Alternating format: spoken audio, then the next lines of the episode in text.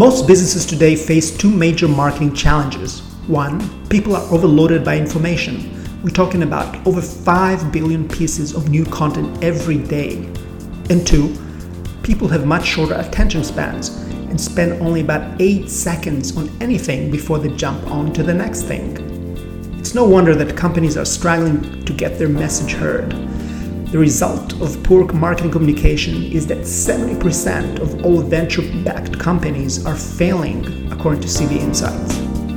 Hi, I'm Shlomi Ron, co founder at the Visual Storytelling Institute based here in sunny Miami, Florida. We help marketers like you rise above the communication noise with personalized visual storytelling programs so you can connect better with your audience, empower their lives, and grow faster your company. Welcome to the Visual Storytelling Today Show, this show is your number one source for the latest and most effective visual storytelling strategies you can apply to your business today. From new business storytelling techniques, latest trends in video and infographics, to augmented and virtual reality. Join us every month to meet notable visual storytellers and discover their marketing insights and stories. My name is Shlomi Ron. I'm a co-founder at the Visual Storytelling Institute based here in, uh, in Miami, Florida. And we help uh, business leaders uh, articulate, uh, visualize, and distribute their business stories uh, so they can connect better with the audiences and grow faster their companies. So with that, uh, I know that a lot of, of you are struggling with the challenge of connecting better with audiences.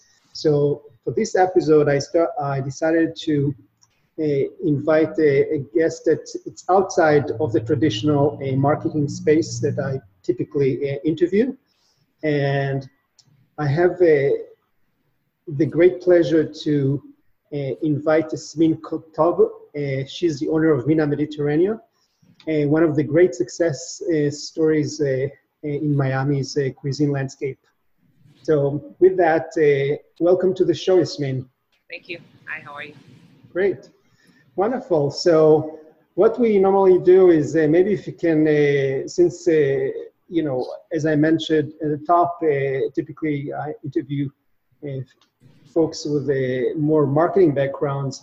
maybe you can give us a, you know, your backstory, what inspired you to become a a chef or a restaurant owner? what's your backstory?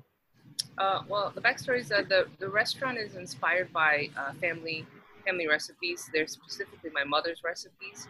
Um, my parents owned a restaurant that they opened after I'd already, me and my sister both graduated university.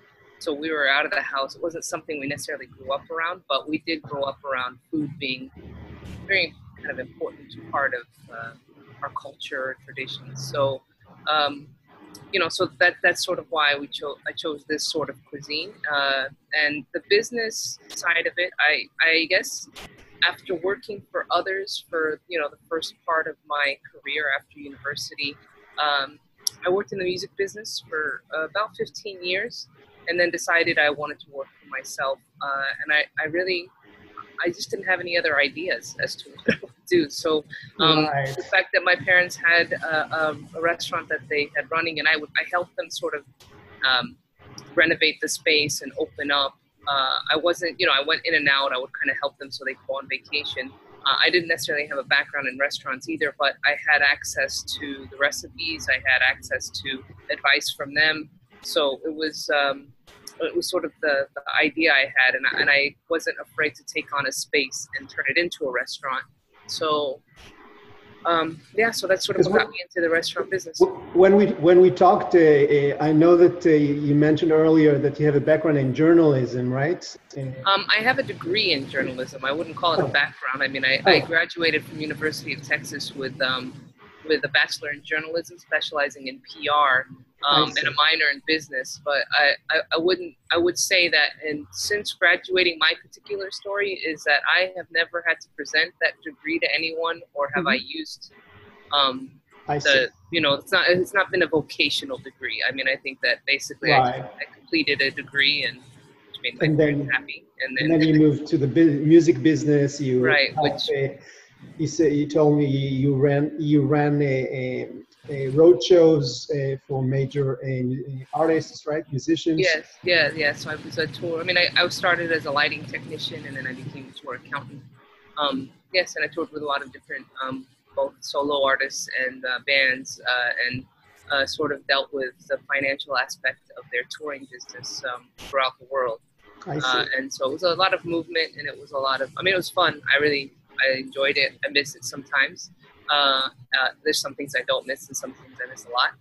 So, but you know, I thought I sort of ran into a time where I felt that it had sort of run its course, uh, and I got the best out of it that I could get, and, and I felt like it was time for a transition. And so, you know, so the restaurant was, um, it sort of felt like something I could get into without a lot of history or knowledge of the business, um, other than being a, a, consumer of it. I, I mean, living on the road, I was constantly living in hotels and, and eating all my meals out. So right. I, I was always, um, you know, I, I really was a, a, a, nonstop consumer of restaurants. And I was always an, op- I, I think operationally, and maybe because my parents, once I started touring, had a restaurant, I sort of paid attention to them when I would be there. I mean, I didn't, you know, of course, sometimes if you're in a business meeting, you're very focused on what you're talking about. But otherwise, I would like to go out to eat. I enjoyed nice restaurants, and I, and I usually paid attention to what, um, you know, to what was going on in my surroundings when I was at a restaurant. And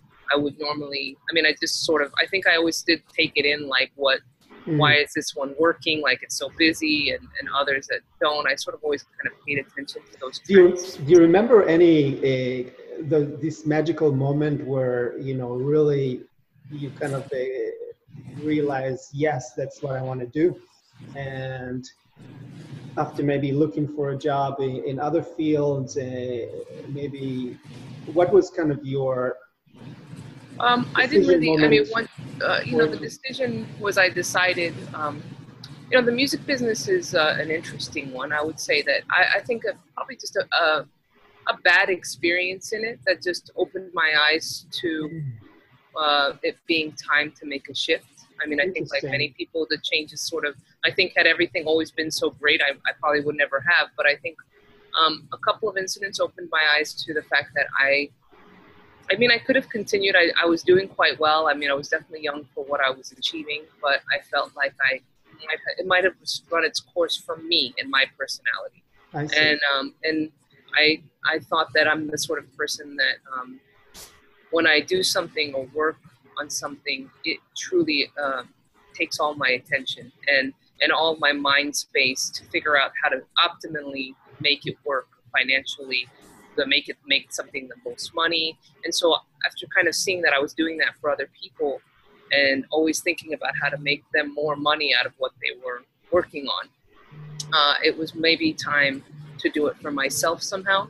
Uh, while I still had kind of youth and energy and and my my you know lack of a what better word but like hunger drive you know so right. I thought um, no, it was probably time to, to, to make a transition uh, into thinking about ways to work for myself and putting how I worked, which was a little quite intensely and and constantly uh, towards making my own future and retirement uh, better instead of other people. And so that was you your know, that was your first venture uh, that you are uh, starting a, a, new business on your own, or or you yeah. other past experiences? Oh no, no. I've always. I mean, I worked for. I mean, I really you know, other than working, mm. you know, throughout university, I, I you know, I, I, did a little bit of bartending and waiting tables. But then, I, as soon as I got into the music business, which was as a stagehand, as an intern as well for a promoter, a local promoter in Austin, Texas, right. um, I, I knew I wanted to be in the music business, and I specifically enjoyed the live music aspect. So, um, mm. and the mm. touring shows. So I, I always that you know from age 18 um, on, that's what I did. So I just I I worked. I was freelance, and that I worked for different bands or different promoters um, uh, who would buy tours, and I. So I mean, I, I, wouldn't say I didn't really work for. I was freelance, but I did work for people. Um. And that was really all. That's um, that's all I did. And when I just sort of, when I had the epiphany or you know the, the realization, I just stopped. I stopped um, I stopped accepting tours, and while I I got a real estate license to look for the space, mm-hmm. I took I took uh, some time to help my sister start up her own company. Um, and then after that was up and running, um, I sort of, you know, kind of went so back. Sounds like you're a family of entrepreneurs. I guess so, yeah. I don't know if it's awesome. good or bad, but it, it, it is what it is. So, so yeah, so then that was it. So this is my first venture. Um, mm-hmm. And, you know, Oh, that's awesome. I mean, that's fantastic. So it sounds like, you know, you had some bad experience uh, in the previous uh, job and you were looking to find, uh, you, saw it as a signal for you to kind of look for the next uh, opportunity for you. And most likely you looked around things you like to do. And obviously, since you had this experience with the working, uh, uh, helping your, your family with the restaurant, I guess that, that definitely helped kind of pave the decision. So can you describe like the the first days of uh, how it all kind of came together? Oh well, the restaurant. Well, I guess it started with the space. Uh, the space I found an old abandoned warehouse, which uh, in mm-hmm. itself was. And why Miami? Why Miami? By the way, how did you end up in Miami? Oh, I, I fell in love with it on tour. Um, oh, I see. Maybe like ten years before. Um, I, I really we had a few days off here on one tour, and and we were in South Beach, and it was like 2003. So it wasn't super busy or touristy. It was certainly changing. It wasn't what it was maybe 10 years prior, but it was on that transition. Um, but it felt like uh, it was very like the beach was beautiful, and I love the beach. Um, but it was a major city, which I'd never really spent much time in Miami. I spent more time in London or, or, New York at that time, New York City. Because you grew and, up in um, Texas, right? Yeah, I grew up in Texas, and I spent more time um, while touring and working in the music business in New York or, or Los Angeles. So then came Miami, and I just I liked, I appreciated its. Um, it felt like a little bit of an island meets a major city. Um, you know, you have an island mentality which I felt was kind of cool because it slows people down. Yet you had the amenities of a major city. Um, and the airport and the you know like and the movement and I assumed you know the culture and you know because I you would hear different languages all over the place besides Spanish obviously but I, I, guess because I was in South Beach the tourists and people were coming yeah. all over yeah, the world absolutely. so I appreciated that without the, the cold weather yeah um, I didn't like cold weather so I appreciated that mm. um, I felt Los Angeles was you know, I've always liked it, but I, I don't know. I, I always, I didn't, I wasn't drawn to live there. I had moments where I thought I was going to live there, but um, hmm. yeah. So I, I had bought a condo here while I was on tour and decided that when I sort of retired one day, tired yeah. of music or whatever, this was where I would want to come to. Hmm. Um, so, I, and then the city is, is, is still young, and it was then too. I, I felt like, unlike five years ago, right? Yeah, six now, six from mm-hmm. when I bought, bought, the space. Um, it felt like uh, the kind of place where there's a lot still lacking, uh, which meant that there was opportunity for people. It was relative to other major cities, inexpensive. Um, mm-hmm. it, it, wasn't cheap. I mean, things weren't certainly not cheap, but for, um, you know, I mean, coming from Texas, it was expensive. But spending time in Los Angeles and New York, it was oh, not yeah. expensive. Absolutely. So, you know, again, so relative to those cities, it was, um, it seemed like there was more opportunity. Um, there was a lot left to be done. Um, I think that it gets a lot of attention because it's the beautiful beaches. Um, but I, I thought that there was still, you know, it was some, other than hotels, hospitalities. I really didn't know much about its financial or, you know, I knew there was a port, I knew there was a big business right. financial district, but I didn't know much about Miami. I've learned a lot more, obviously, once I made my, um, you know, built the restaurant, have spent the last six years here. But, um, but it, it just felt like there was room, there was room for people that didn't have a lot of money to come and do something. Mm-hmm. Um, it's a, it's a, been, a, you know, I've learned since it's definitely a tricky market. Uh, right. But that was, you know, the draw was the beaches. I think we're all sort of seduced to this city Absolutely. based on the we're surrounded with the beautiful water, the weather. Um, those of us who come from warmer climate cultures can maybe identify with it as an as a you know as just a terrain to be on in a place that you know right. I mean being from Egypt originally I it, it has it, it's familiar to me uh, but within the U.S. because I wouldn't want to live in Egypt anymore. I mean I, I didn't grow up there so I don't I don't have. Yeah, I'm not yeah. familiar with how to navigate like I like I am in the U.S. growing up here. Right. So so I guess it just sort of made sense to me.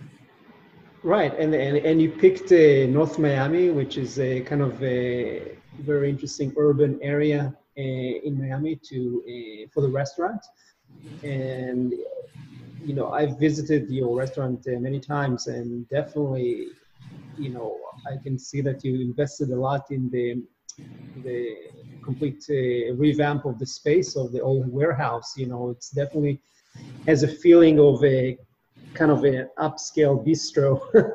yeah. So I was kind of wondering, any since we are a, a, show about visual storytelling and visuals is really important. Any visual uh, cues that you uh, took to heart, uh, in particular, uh, as you were kind of uh, designing the space?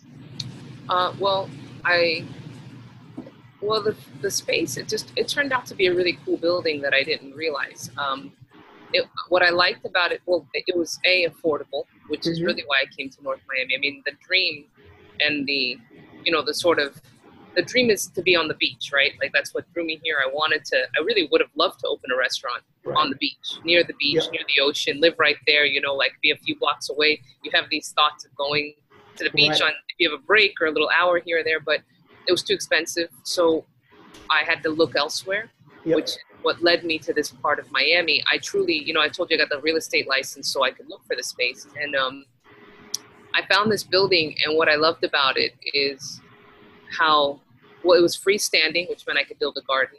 And I think being from Texas, it had a huge parking lot, which I mm-hmm. appreciated. Um, yes, like, everybody owns a car, and I think that it made me feel like okay, that will give me enough like a chance. Like, if it's convenient for people, they will at least try it.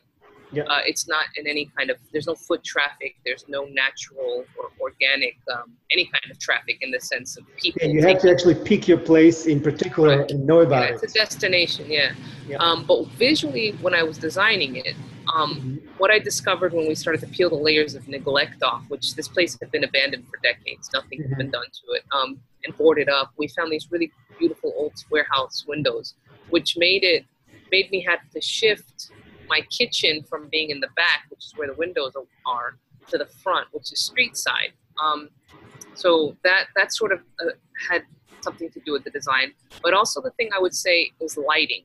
Um, mm-hmm. Uh, at night too. I, I I've never been one to understand a super bright restaurant. I don't like bright spaces. Maybe that's just me.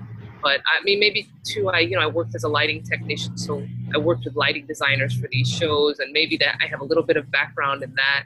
So sort of designing a space where the lighting was important, which um, I don't think a lot of people really put as much importance into that. Just like you don't setting that up, um, a place that's comfortable, so that it's not. Um, it doesn't feel too fancy, you know, like the white linen, so it's accessible to people um, and and then it's large, so you can have gatherings without feeling like you're taking over the space or you're intruding on everything else in the restaurant. Um, I, I, guess those are sort of the things that I would think about because I traveling around uh, on tour. I mean, these were A-list artists, so we would be invited or we would go to the nice places. You know, we on my time I would, would normally be in the middle of town, so we were surrounded by some of the better restaurants and cafes and cities. Um, we would sometimes go out to eat in groups of 15, 20 people. Um, so I, again, I took all those sort of experiences in and always sort of, I think in design, I, I knew what I liked as a consumer and what I appreciated when I went out to eat. And, and I think the setting and the lighting and, um, you know, of course the food, I mean, those are obvious things, right? You have to have good food, good service. I mean, those are those are everybody it's, has. it's interesting that you mentioned the lighting because I actually noticed it in a big way, especially in the the big window that just behind you uh, during you know the afternoon sun when sun uh, starts to set that window is is pretty much turned into an artwork in terms of the the yeah actually there's you know the, the shadows that kind of yeah. and patterns that you kind of makes it unreal. So I'm kind of in, yeah. interested if, to know if that was internet, intentional or Well, the way the windows, actually, the windows behind me aren't the big windows that we have, which are warehouse. I mean, I can show you. Um, you're going to get a lot of like blinding with. But you see, those are the kind of warehouse Yeah. windows. Um, uh, those actually face north, so we never get a sunset, which was actually. I I, mean, this was really well designed. It was built in the 50s, so. Um, for the first eight months, we didn't have any air conditioning here. We left those windows open, so we left them open, Oh, and it never got hot in here. And partially because the windows are on the south and the north side, not east and west. So there's never any direct sunlight in coming into the building. Um, those shadows and stuff outside just happen to be from me planting a perimeter of trees along the Oh, west side. So when the sun sets on the west side, those trees, like, yeah, like they hit the wall. Um, I yeah, I mean, you know, those are like fun discoveries. You know, as you do things, I would say I definitely was not. Oh, it was an accidental surprise. yeah, I wasn't. I'm not designer enough to think of that, but um, but yeah, that was. Uh, That's cool. yeah, but that was just a cool addition. Yeah, no, I mean lighting because you know we're predominantly open at night, Mm. so the lighting was more about the evening time. Uh, I know that some, for sometimes you know now that everybody has a flashlight on their phone, you see a Mm. lot of people get their flashlights to read the menu, which I'm sure is a little bit annoying. But then, I mean, if you think about it, once you look at the menu, you make your order. That's five ten minutes of your evening, and the rest is Wow. two three hours uh, of sitting Sure. there. And I feel that softer light. Um, it's just, and I think that's one of the reasons we tend to have a longer time. People when they come, they sit for a long time. For a long time. We, And we don't get a lot of in and out. Yeah, and I think that I think Mm. that's the comfort. You know, the seats. I would say we we actually padded the seats more. They were not hardwood. Not like you know. I, I just I guess things like that. You know that Mhm. small details that I kind of again as a constant consumer paid attention to and tried to input. Well, you know, because I, don't have any kind of background in design or No, that's fantastic. I mean, you basically wore the, the customer hat in previous experiences and basically try to apply it to, to your business. That's great.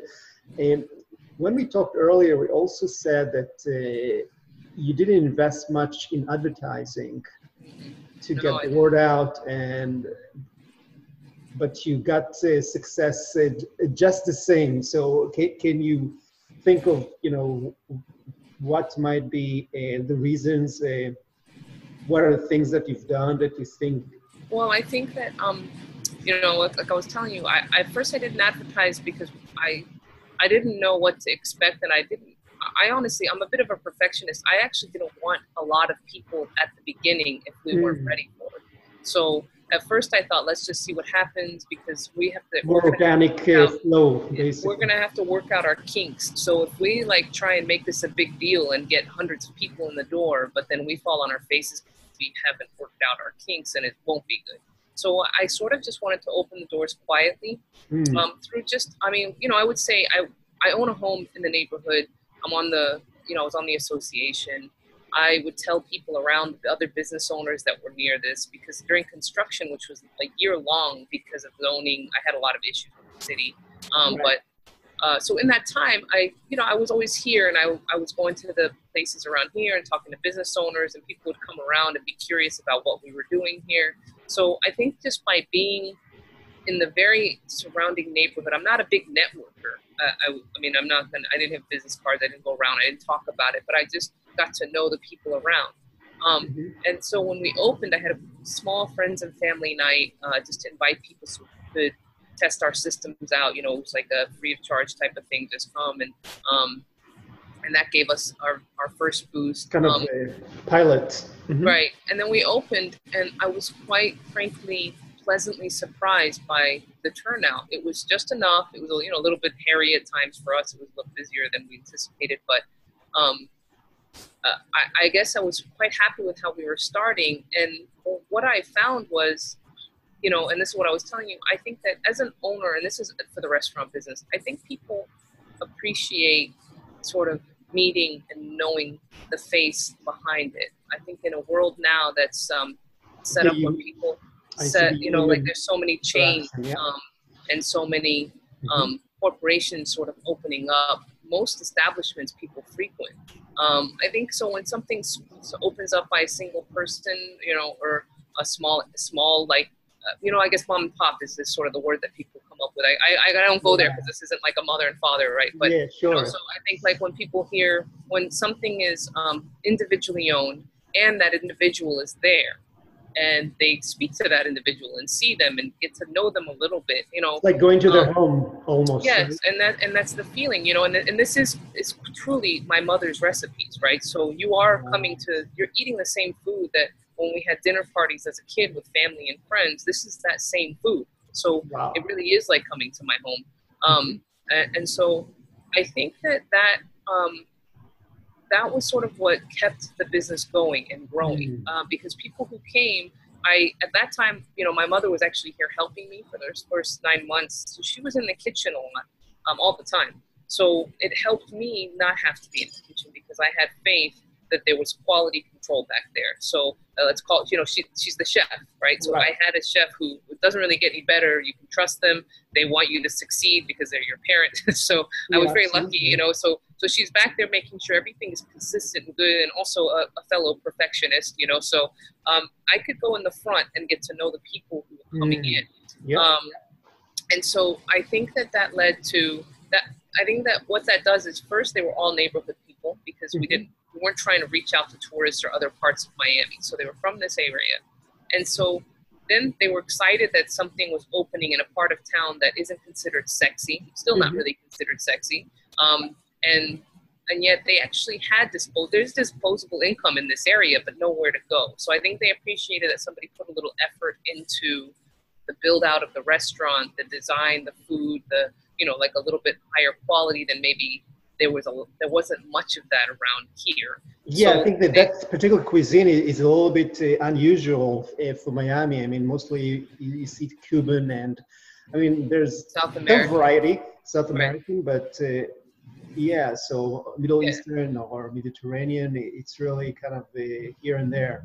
Right, and that goes back to this city having having like there was still there's still room for growth and room for people to come and do things. Um, yeah, so I think that they just people just wanted to see it succeed.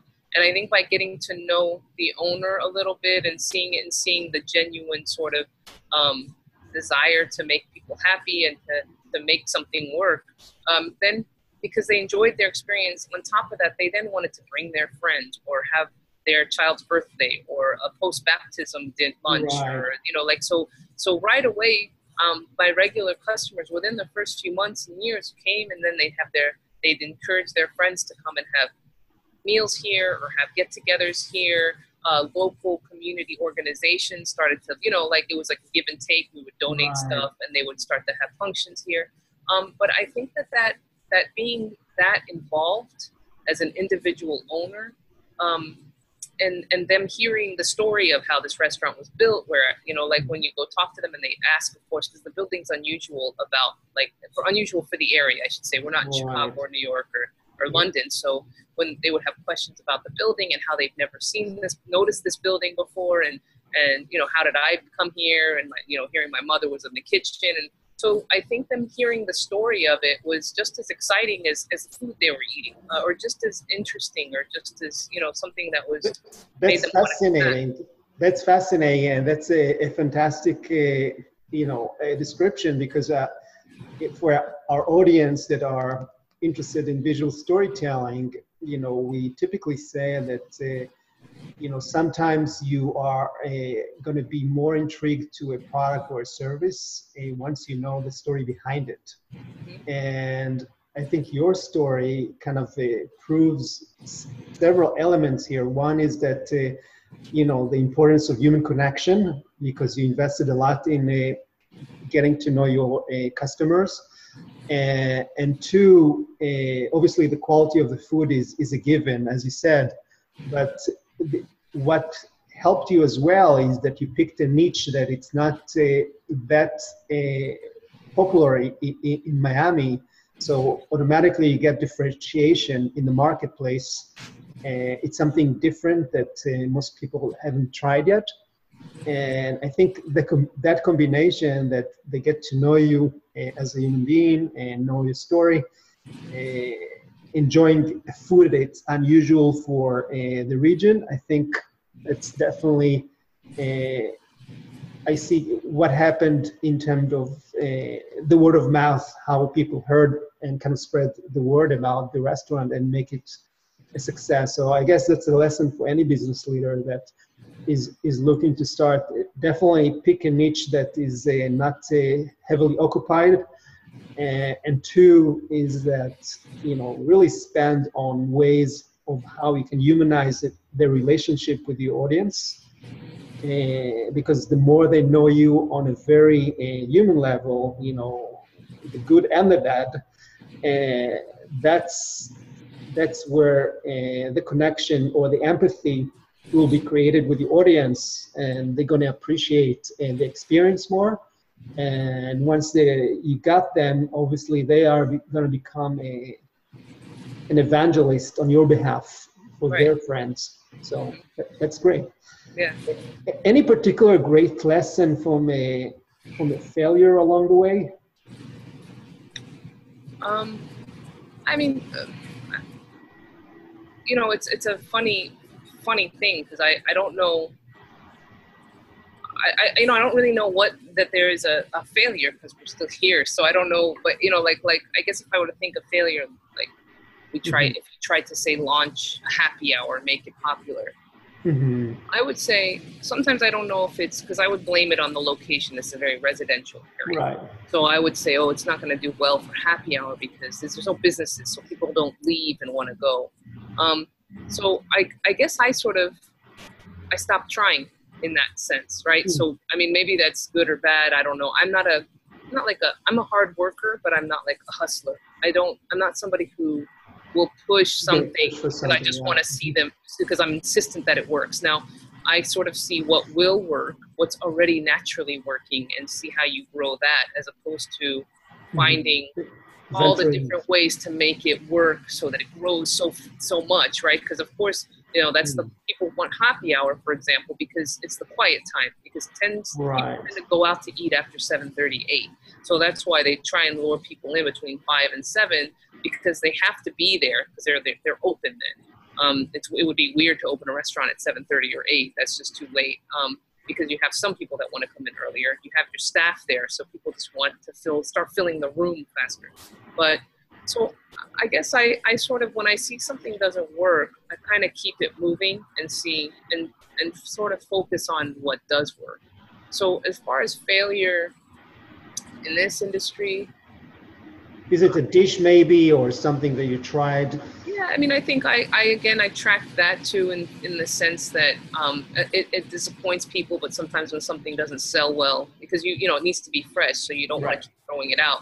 You take it off the menu, which then, you know, again, I have a lot of regular customers, so you have, you're going to disappoint a couple of people who did like it, but they're not enough to continue making it. Especially, we have a large menu because we have, you know, the we didn't want to just make it Middle Eastern, so we covered the region, and then we have the pastas and the pizzas to, to yeah, represent yeah. Italy. We have a few French dishes. We have a few, you know, so it's a large menu. So when you start to see what doesn't work or what's redundant, you know, you in five years I've streamlined it slightly. I, I haven't, we haven't changed much, um, hmm.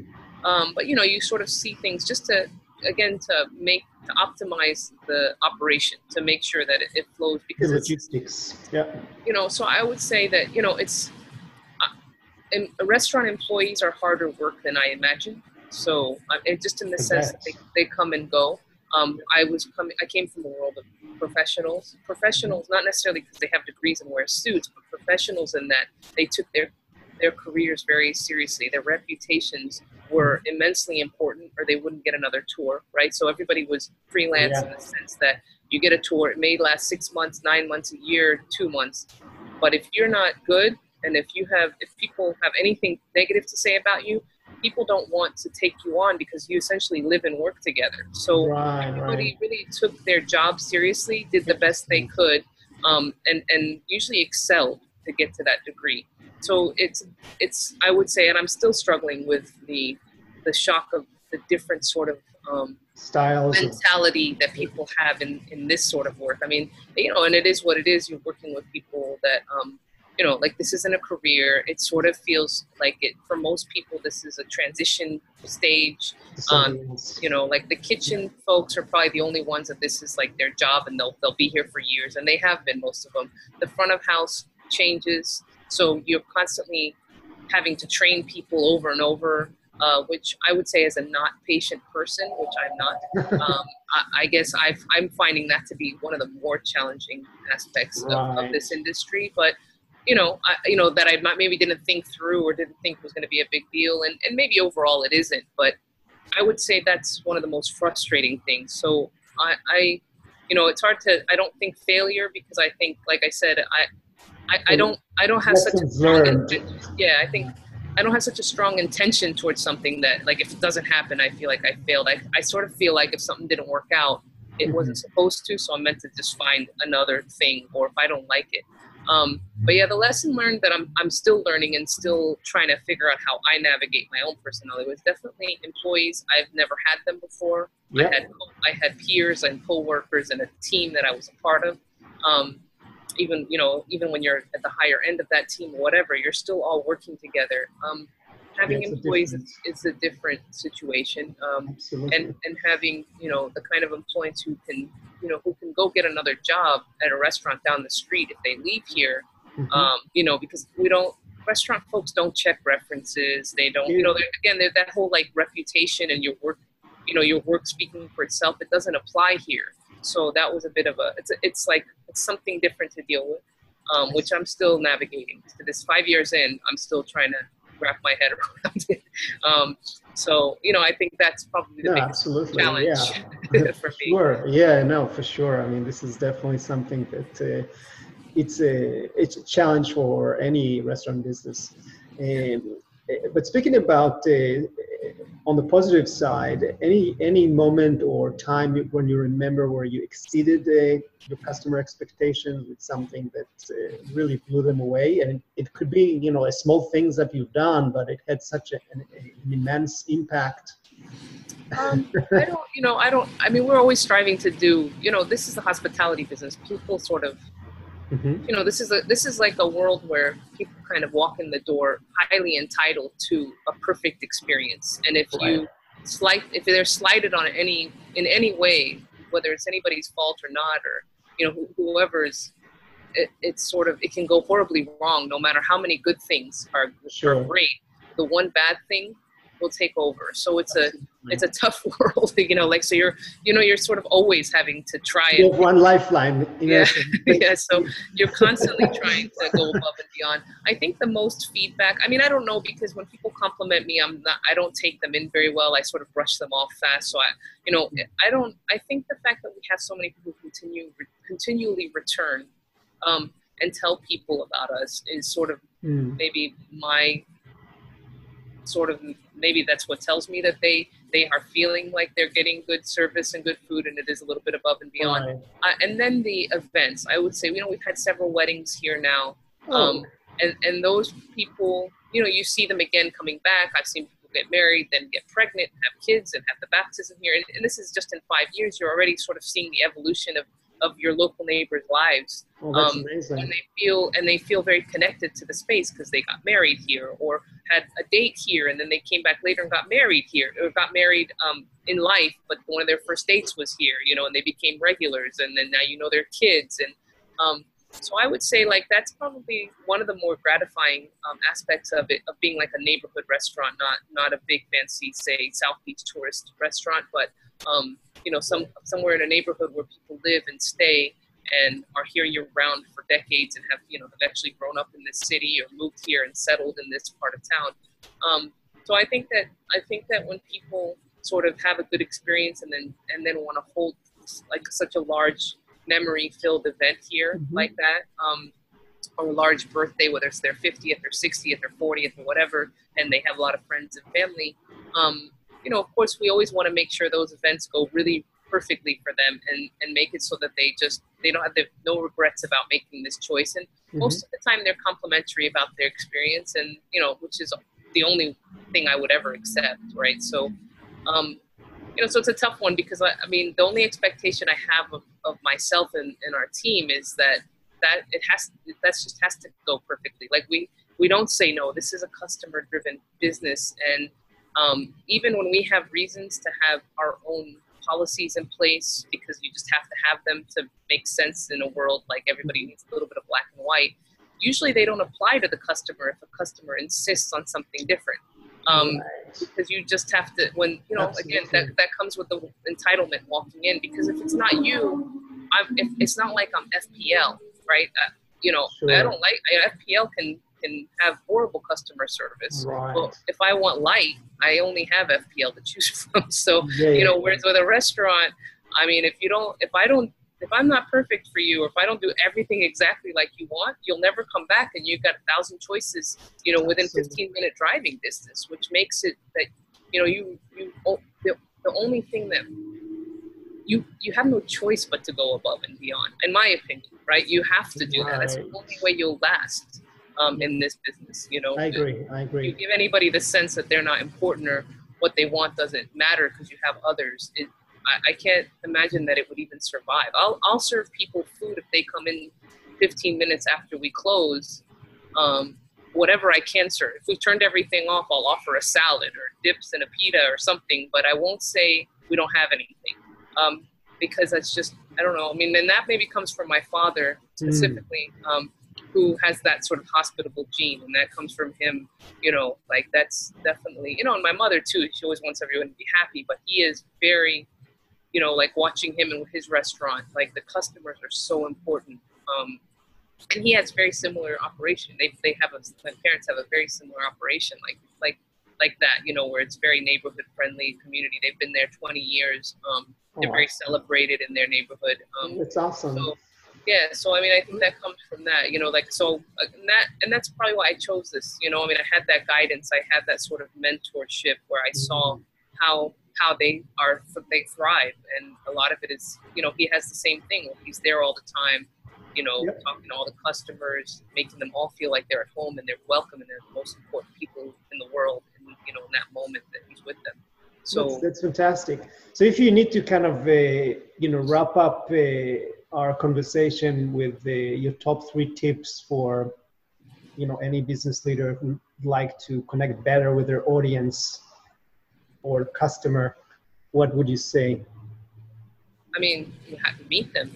You know, I mean, like you know, it it doesn't matter how many employees you have. You know, it's important to know them, to know who's out there uh, I, I, say that sometimes now I don't do it as often because I, have been in, you know, and I think I told you this when we spoke. Since my mother left, I, I spend more time in the kitchen because food is very important. It's very, it's kind of difficult to maintain. That's the brain. That's where it's yeah. all coming from. so I'm not out there as much, but I think that the time I invested, say the first year, year and a half of doing that, um, is what helped. Uh, but I think that meeting people goes such a long way, no matter how much staff you have or manage. Because I don't have a manager, so that's part of it too. Um, we, I think, getting to know your customers truly, like meeting them, finding out their needs, hearing the feedback of what they like and what they mm-hmm. don't like about the right. space um, or about the the, the um, service, is is really important. Um, I, I mean, I think that you know, there's social media.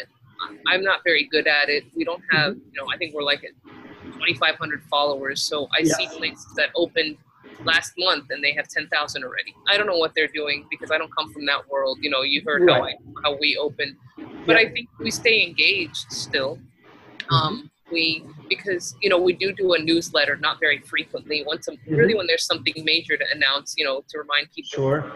Um, Mother's Day or or you know Easter or um, you know if we have live music to tell people who's playing. So I think people do need to kind of sort of get a little reminders that you exist even when they know you. So I think that that maybe helped a little. Mm-hmm. But yeah, I mean I, I, truly think that you know, and I don't know, I, it's hard to speak for other businesses, but I think that when people have time, you know, it, it, they get a little FaceTime with the with the the end all be all to it, right? The owner, um, yeah. and they and they kind of they get they get to be heard or they're seen, and they speak to them, and there's a little dialogue or some something about what they what they're experiencing with your service. I think that that goes a long way for their loyalty. Um, Absolutely. Yeah. No. So, you know, and I, and I, just don't think that will ever change. You know, I mean, we're definitely like dehumanizing a lot of things with, with mm-hmm. technology mm-hmm. and yeah. with corporate growth um, you know, that is sort of making lots of things faceless. Like enjoyable, you can go. I mean, I, I don't only eat at restaurants with single individual owners. I, sure. I probably do that more than than others, but you know, we're even getting to a point where single individual owners are opening up four or five restaurants, right? Which, yeah. then separates them again right? Uh, you know, it's not like their first one that they opened where they were there all the time. Absolutely. So I think that we're in a world where um, that's just what uh, everybody's getting used to it. But I think that people, you know, we're still human and we still appreciate that aspect of things.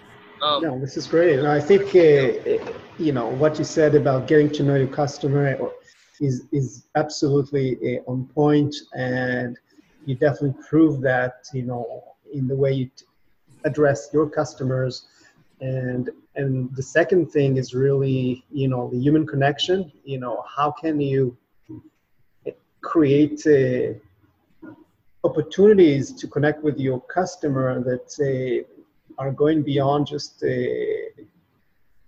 you know indirect communication face to face in person uh, and provide a like a, a stage for a for your customer to kind of express themselves about uh, how they feel about your service. And and that's how you can elevate uh, the relationship uh, obviously it's a, a one-on-one uh, kind of a, a interaction but uh, on top of it i think the third thing you said is that definitely make sure to uh, continue remind your audience remotely about uh, your latest and greatest uh, stuff you're working on, and that's uh, definitely something that you don't want to disregard as well. Right. So this is great. So thank you so much. Uh, this has been thank a you. fantastic uh, conversation. I really enjoyed it. Uh, you have a, really an amazing journey that with fantastic story ending. hopefully, more to come. Right. And if uh, our viewers and listeners uh, would like to contact you, if they have any questions, uh, how can they contact you? Um, they can reach me at either info at minasmiami.com or my first name Yasmine, Y-A-S-M-I-N-E, at minasmiami, all one word, M-I-N-A-S, miami.com. Um, that's the fastest way. Call the restaurant, leave a message. That's the other way. because I'm pretty much almost always here, and if I'm not, then the message will make its way to me. So, um, fantastic. You know, pretty easy to find. Wonderful. Days. All right. Thank you so much. All right. And have Thank a wonderful you. day. And we'll see everybody the next time. Thank you. Thank you very much, Somi. Okay. Good day.